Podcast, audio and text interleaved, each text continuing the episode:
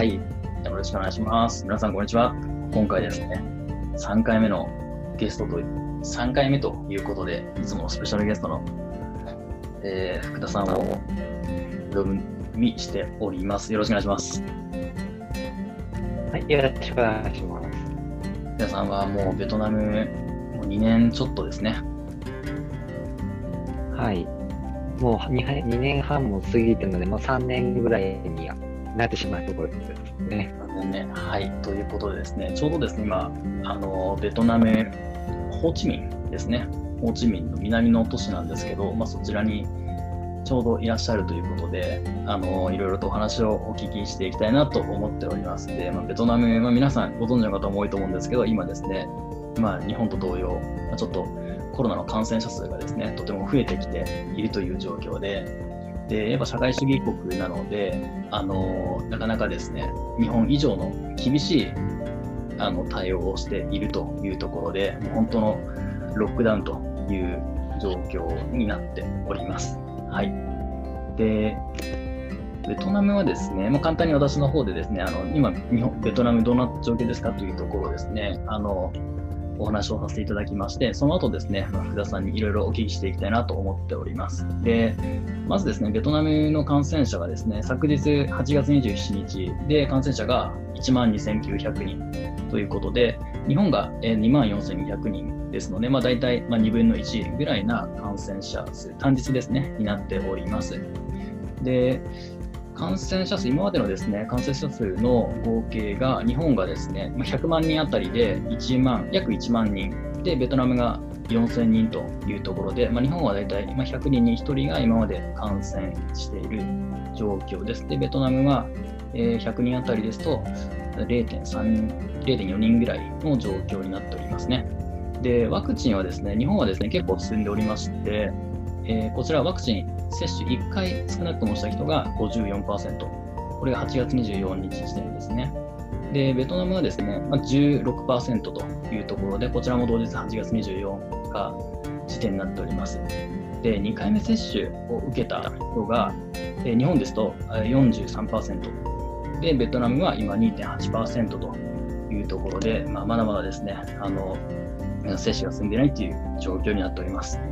で、皆さんご存知のように、えー、ベトナムですね、社会主義国ですので、まあ、なかなかですね、まあ、政府が力強いあの対応をしているというところで、今ですね、福田さんがですね、まあ、ちょうどロックダウンされているホーチミンにいるというところでおつなぎしております。はい。福田さん、ホーチミンはロックダウンって、はい、あの最近また強くなったと聞いたんですけど、どうですかね、今現在は。どのような形でお過ごしでしょうか？もう家から完全に出れない状態ですね。それがいつ頃から、えっと、以前、はい、えー、っとですね、先週の23日月曜日はい、午前0時から完全に出れないという状況です。はい、ということで、あの以前はあの買い物、買い物だとか、そういうあの本当は日常的に人間としての生活として必要なものであればで買い物できたんですけど、そうだからスーパーとかコンビニとかはあの、まあ、行けたっていうことだね。はい、そうですね。ですが、あのちょうど今週の月曜日から23日がですかね、あのかなり強力なロックダウンということで、その日常のスーパーとかコンビニも、まあ、行けないという状況で、まあ、1週間、約1週間ほどもうずっと家にこもっていたというような状況ですね。はい。いやなかなかどうですか？あの、1週間ほど全く外に出れない状況で厳しいと思うんですけれど、皆さんどんな状況ですか？福田さん含めて。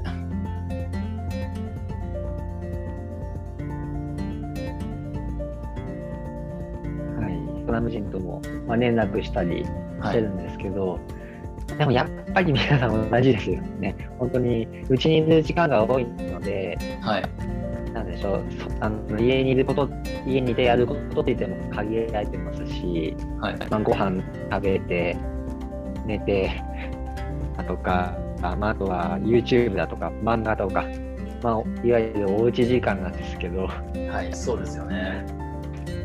い、で、まあ、この状況はですね、まあ、一応9月半ばまで、まあ、ずっと続くというところですね。はい、そして食なんか面白いなと思ったのが、まあ、食料がですね、まあ、皆さん買い出しに行って、まあ、貯めていらっしゃる方も、まあ、多いと思うんですけれど本当に、えー食料がなくなりそうな方とか、まあ、ちょっと苦しんでいる方に関してはその、まあ、軍の方が食料を供給しているということでそうですよね。そうですね、あの今回、軍隊を導入してるんですね、やっぱり、あはい。の公安警察、あと交通警察、まあ、警察絡みとはい。保保健省うんと、あと軍隊ですね、軍隊に、まあ、とか、まあ人員リソースはい。をホーチミンに集めていて、今回のこのロックダウンによってですね、ハノイからああのその人員を派遣してるんですよ。あそうなんですか？じゃあ、ハノイから、じゃあ、その軍隊とか、まあ、いろいろとリソースを送って、まあ、ホーチミンで集中的にやっているっていうところですね。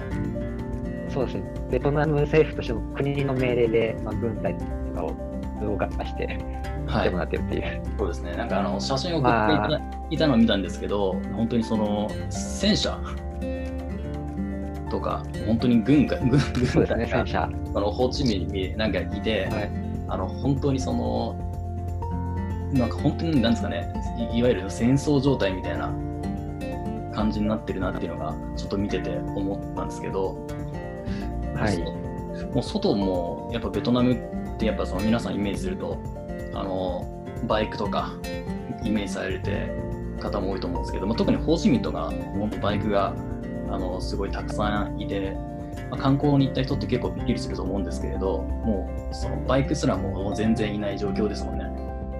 はい。普段であれば、このうちに、まあ、コロナじゃない時でも、うちにいたら、バイクの音とか、あそのクラクションですね、プープーって聞こえるんですけど、そうなんですよね。それも聞こえなくて、静かですね。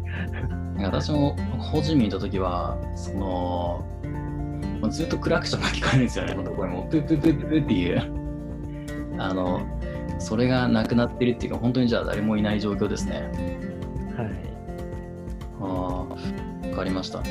ちなみに、あの、お聞きしたいんですけど、ワクチンに関してなんですけど、ワクチン、結構、はい。やっぱホーチミンではたくさん今頑張ってあの接種を進めているというところなんですけれどどうですかねワクチン。皆さんなんか積極的に受けているような感じですかベトナムの方って。やっぱりワクチンが完全に安全とは言えないってことがもちろんあるので、はい。ややっぱり半々ぐらいな感じですね、私の周りでは。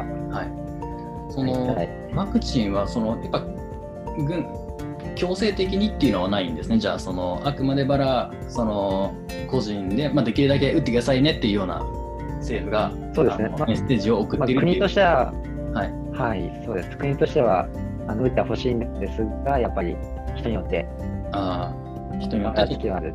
ああ、なるほど、そうなんですね。ちなみに、そのじゃあ受けたい人はどうなんですかね、結構あの受けられる感じなんですかね。例えば日本だと、あのももちろんその受けたくない方とかもいらっしゃるんですけど、受けたい人もですね、なかなかちょっと手に入れなかったりしてはい。るんですけれど、そこら辺はどうですか、ホーチミンはやっぱ比較的受けやすい環境なんですかね、受けたい人は。大体、その、順番、手順としては、あの、はい保健所のホームページだとか、病院はい、だとか、まあ、まあ、いろいろな、あの、チャンネルはあるんですが、その、はい、はい、はいそ。の受ける募集、募集というか、そこに、うん登録するんですよね、そこに。はい、名前とか個人情報入れて。はい、で、それで準備が整い次第、えー担当者からはい連絡が来て、あの会場来てくださいっていうのがあるんですが、はい。ただそその連絡が来るのが、ベトナム人に聞く限りでは、あの 直前に連絡が来るそうです。ああと何時間後に、はいあのできるんで来てくださいと。そう私の、はい、そうなんですよ。私のね、あの、嫁さん、まあ、ベトナム人なんですけどさ、その弟が今ベトナムでホチミンで、そのなんか、本当直前になんか連絡が来て、で 行ったっていう話がありましたね。はまあ、すごいベトナムらしいですね。じゃあ、結構ホーチミンど、どうなんですかね。あの、福田さん、まあ、ホーチミンで、まあ、ベトナムの方と一緒に働いてるんですけど、あの、働いてる方とか結構受けられた感じですか？それとも、まだちょっと連絡が来なかったりしてる人が多かったりするんですか？あでも、3割、4割ぐらいは行ってますね。ああ、なるほど、3割、4割。というと、やっぱりその、まあ、ベトナム全土よりやっぱホーチミンの方がやっぱ集中して、まあ、結構手に入りやすいような感じっぽいですね。そうですね。あの、まあ、ワクチンの、なんでしょう、いろいろ会社ありますけど、はい。まあ、とにかく、あの、会社を選ばずして、ホーチミンは、あのとにかくワクチン、ワクチンって、あのやってるので、そうですね。ままあ、選ばないのであれば、いなえ打つことはできます。あ、あの選ばなければそうですね。ちなみにその日本もそのベトナムに200万本ですかね。アステラゼネガ製のワクチンをあの現物供給してるらしいんですけど、でベトナムはちょっとあの日本と違って、そのま、もちろんアメリカ製のワクチンもあると思うんですけれど、ま、ちょっと中国のワクチンもあるというとこで、ま、シノファームとかですかね、があの、まあ、広く流通されているというところで、ただ、あのやっぱベトナムの方に聞くと、まあ中国製のワクチンはちょっとやっぱりその抵抗感があるというようなことで聞いているんですけど、そこら辺はどうどうでしょう？か、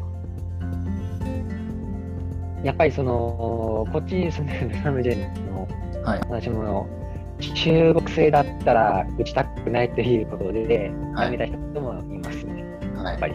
そうです。ね。ベトナムはなんかちょっと面白いなと思ったのは、その連絡が来て、で会場に行ってみないと、そのどのワクチンを受けるかっていうのがわからないらしいんですよね。あそうなんですよね、確か。はい、そうです。わかんないですね。はい、で、そこで、まあ、ちょっと、そこであの中国製のワクチンだっていうことで聞いて、まあ、ちょっと遠慮するっていう人もいるっていうのは聞きました。はい。なるほど、そうですか。ちなみに、じゃあ、あの、福田さんは、まあ、日本、まあ、人でベトナムにいるんですけど、その、日本人の方が例えば接種したいときって、なんかどどのようなルートで受けられるんですか、もし受けたい方は。えっ、と、少し8月の頭ぐらいにはいなんですけど、ホーチミンにある総領事館はい。ですね、領事館のほ日本総領事館の方から連絡があの日系企業の方に入るんで。ああ、なるほど。はい。であのまあベトナム政府からの依頼なんですけど、日本人、まあ、外国人、まあ、他のはい国もそうなんですけど、えっと、何人受けたい人がいますかっていう調査がまず入ったんですよ。はい。で、そこから、まあ、その時点でまだ受けるかどうかは、受けられるかどうかは分かんないんですけど、まずは人数把握っていうと、あのその後に希望者を把握するっていうことですよね。その後に最近やっとで、あの第一の希望者、その時点で希望した人はあの受けられるっていう状態になりましたね。なるほど。ただあ、病院も指定されてるので、結構、あの一箇所だけだったんですね。あ、そうなんですね。はい。はいあーそこは、あのーですね、なんか、で日本語の看板も出して、日本人向けに本当にやっていきたいですね。えーそうなんですか？ちなみに、えどこなんですか？外れなんですか？な何区ですか？中心にあるんですか？あの、ごほあの空港ほどではないんですけど、ホーチミン、うん中から行くね、多分、20分から30分ぐらいかかる。中心地から20分から30分かかる、ゴーバックっていうところですね。はいじゃあ、空港、まあ、でも空港ぐらいか。でも、まあ、もうちょっとで空港ぐらいですけど、なるほど、そうなんですね。ちなみにそれってあの受けるワクチンは分かんないんですかね？わからないですね、これは行かないと。でそれじゃあその中国製のワクチンっていう可能性もあるんですか、はい、ありますね、もちろん。そうなんですね。ああ、なるえちなみにでも、その日系、例えば、あの福田さんの場合、確かに日系ですもんね。はい。日系で、例えば、あの現地の例えば会社、ベトナムの会社で働いている日本人、まあ、そんなに数は多くないと思うんですけど、そういう方たちってどうどうなんですかね。案内ってその日系の企業じゃないので、先ほど福田さんが言われたように、はい案内って来ないじゃないですか。その方々は自分たちでその、まあ、領事館とかに連絡をして、受けたい人はあのリストに載っけてもらうみたいな感じなんですかね。はい、一応まあ、あの経営としては日本人の場合、領事館なんですけど、はい。ただそれが日系企業に勤めている人であれば、まあ、その領事館が、まあかまあ、会社であのはい調査されるんで、それでいいんですけど、その確かにそれ以外の方、日本人っていうのは、えっと、総領事館に、えっと、在住届を出していれば、メールが届くんですよ。ああ、なるほど、あなるほのど。確かに。海外在住ということで、そこ,、そこに、まあ、別に今回のワクチンだけじゃなくて、あのはいベベトナム情勢だとかが書い,、書いてメールが定期的に来るんですけど、今回はそのワクチンはいはい。に関しても、あの記載があったので、直接連絡しますね。ああ、そうか。確かに。形で。そういうのありますね。そうか。ああ、わかりました。ありがとうございます。で、やっぱね、あの、ベトナムって日本と違って、やっぱ社会主義国なので、あの、ワクチン、あの、PCR 検査とかも結構日本と違ってるなと思ってて、日本って今希望した人が受けに行くんですよね。なんで、受けれる場所はいろいろあるんですけれど、けどそのベトナムの場合って例えばまあ1人このマンションの中に感染者が来ました感染感染者が出ましたとかした場合にこの、ま、マンション自体をもうその強制的になんかロックダウンするようなあの話を聞いたんですけど結構その身内の方であの感染者が出てしまっていきなりロックダウンになったっていう方とかっていらっしゃいます？やっぱりいますね、それは。もう本当出れない状態になってしまったっていう 人もいます。オフィスとかでもそうですよねはい。もうまあ、オフィスに、まあ、いろんな会社がああっても、はい 一人でも出たらアウトなので、封鎖っていう形になります。封鎖をして、で、そのままずはとりあえず、その封鎖をして出れないようにする、まあ、それもしくは入れないようにして、でそこから濃厚接触者を発見して、でそこからあの濃厚接触者に対して PCR 検査を、まあ、強制的にやるみたいなイメージなんですか？はい。濃厚接触者以外も検査をさせられますね。ああ、なるほど。えっと、ここは、その、い一棟のタワーに出ましたと。そしたら、もうみんみんな受けさせられるんですか？そうですね、みんな受けさせられる。なるほど。もうその場、その場所にいた、その時その場所にいた人は、もう本当に全員対象ですね。ああ、全員、全員か。で、ああ、なるほどね。そっか。で、全員検査をして、まあ、真っ白か黒かはっきりさせて、じゃあちょっと PC、あの、かかってる人は、まあちょっと、また今日、どっかにちょっと、どっかの病院に行くみたいなイメージですよね。で、そしたらまあ、そうです。